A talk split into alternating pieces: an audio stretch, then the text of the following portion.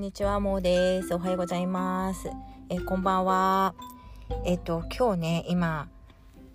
古典ラジオの深井龍之介さんが、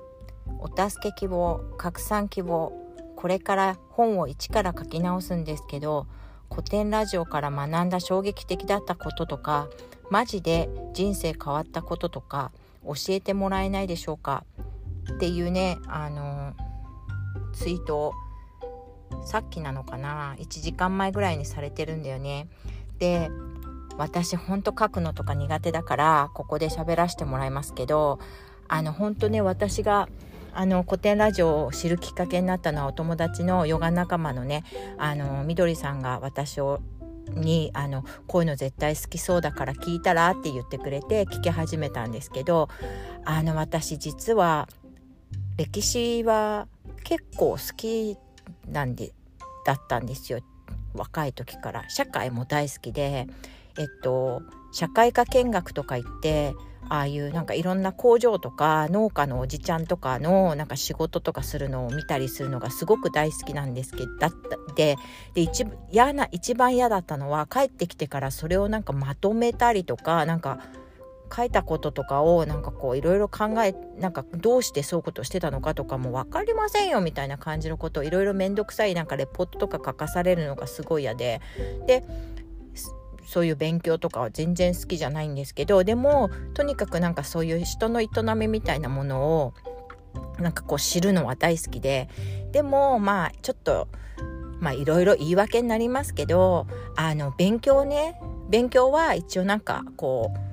学校でやれって言われたことだけやっちゃやってでそれ以外の楽しいことだけ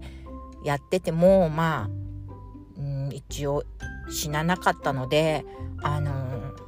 一生懸命とかこう本とかもね流行ってる本とか読むけどでも歴史とかそういう社会のこととか好きなんだけどやっぱりそういうのを読むよりはテレビ見ちゃうみたいな楽しいテレビとか見ちゃったりあとゲームやっちゃったりとかあとはまあ部活動すごい頑張ってたので部活動やっちゃったりとか。結局いつもその、うん、と興味なんかこう関心のあることに対して勉学でなんかこうチャレンジするっていうことをほとんどやらないで大人になりました。それででもいつも歴史についてはすごい、えの好きなんだけどあのこあの深井さんとかがお話ししてくださる時によくね司馬太郎さんの話はあれは小説ですものねっておっしゃるのがすごい私はあの嬉しくてなんでかって言うと私やっぱり史実をずっと知りたくてこれ本当？ってなんかその書いた人が作ってないって今でも思ったりしてるんですけどあの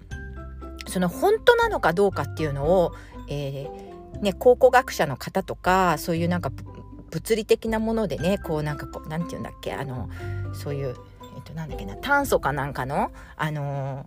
値で、これがどのぐらい古いものかとかっていうの、そういうのはね、そりゃ、あの、テクノロジーの、あの、進化で、いろんなことが分かってくるとはいえ、やっぱりこう、想像でしかない部分とかもあってでそれをねやっぱりもう学者さんたちがとことん調べてやったことでもその調べたどえーと、学者さんによっていろんな考え方があるからあのそんなこと全部ねこんな私一人で分かったりとかできないしそれよりもまあ私のこの今までのあの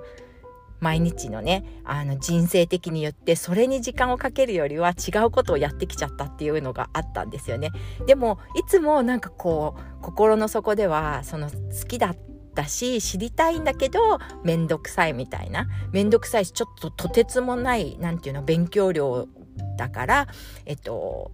もうちょっと諦めちゃうみたいなところがあったんですけど古典ラジオを聞いた時にすごく嬉しかったのはその何かが起こってる時にこの時の中国はこうですよとかこの時のヨーロッパはこうでしたよってあこの時に実はこういう人たちがこういうこと言ってた時ですよって覚えてますかとかそういうふうに横のその広がりで話をしてくださったりとかあとはあまあ私人類学っていうものを知らないで育ってきたんですけど育ってっていうかまあ大人になってきたんですけど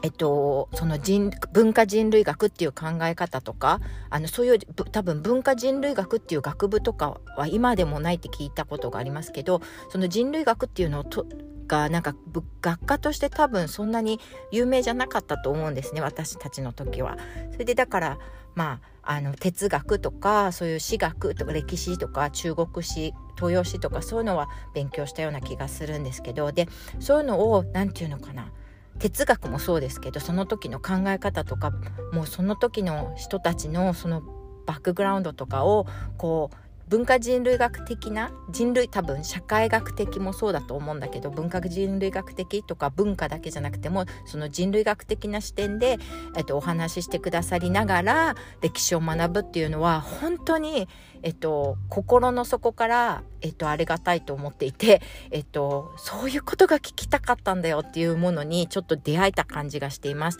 でこれでもう本当に私も、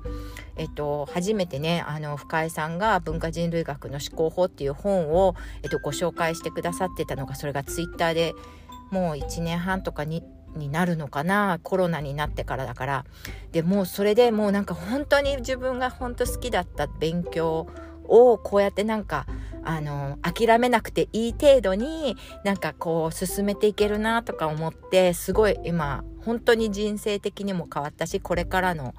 本当自分も勉強しようっていう気持ちになれた。もう今まではもうはるか遠すぎてなんかもう多分一生勉強しなくても別に死なないんでね。それ勉強しなくても。だけどやっぱりこの好奇心がね本当はもやもやあったのになんか遠すぎてできなかったことをこうなんかできるよって言ってもらえたというかあの今結構ねいろんなことをもうすでに教えていただいてるから今度じゃあどこ興味があるところどこだったかなと思ってやっぱりえっと突っ込んでいけるしなんかこうそすごいこういうねなんかあの本当にいろんなことの歴史のことをこんなにねあの広かったり深かったり楽しんで勉強してる方があの発信配信しているねなんかこう古典ラジオに出会えて本当に本当に心の底から嬉しいので本当もう人生変えていただきました。でこれからも頑張っていただきたいけどでもなんとなくこ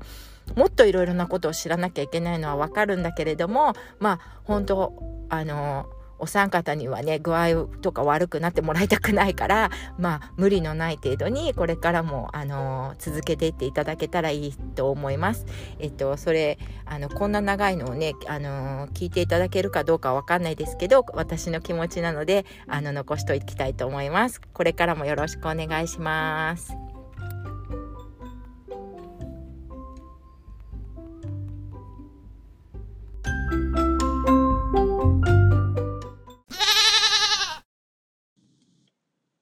ません。なんか慌てて、あの、もう子供みたいで、本当にお恥ずかしいですけど、さっき慌てて撮ったので、ちょっと聞き直してみたら、なんだかよくわからないこと言ってるかもしれないんですけど、とにかく、まあ、お勉強をちゃんとしてこなかった、あの、もうおばちゃんが、古典ラジオのおかげで、なんか、本当は大好きだった歴史をもっと深く学んで、また楽しく聞かせてもらったり、あと人類学のこととかもすごく興味があって、これからあの将将来ね、生涯勉強していきたいなって思ったきっかけをくれた古典ラジオです。本当に人生変わりました。ありがとうございました。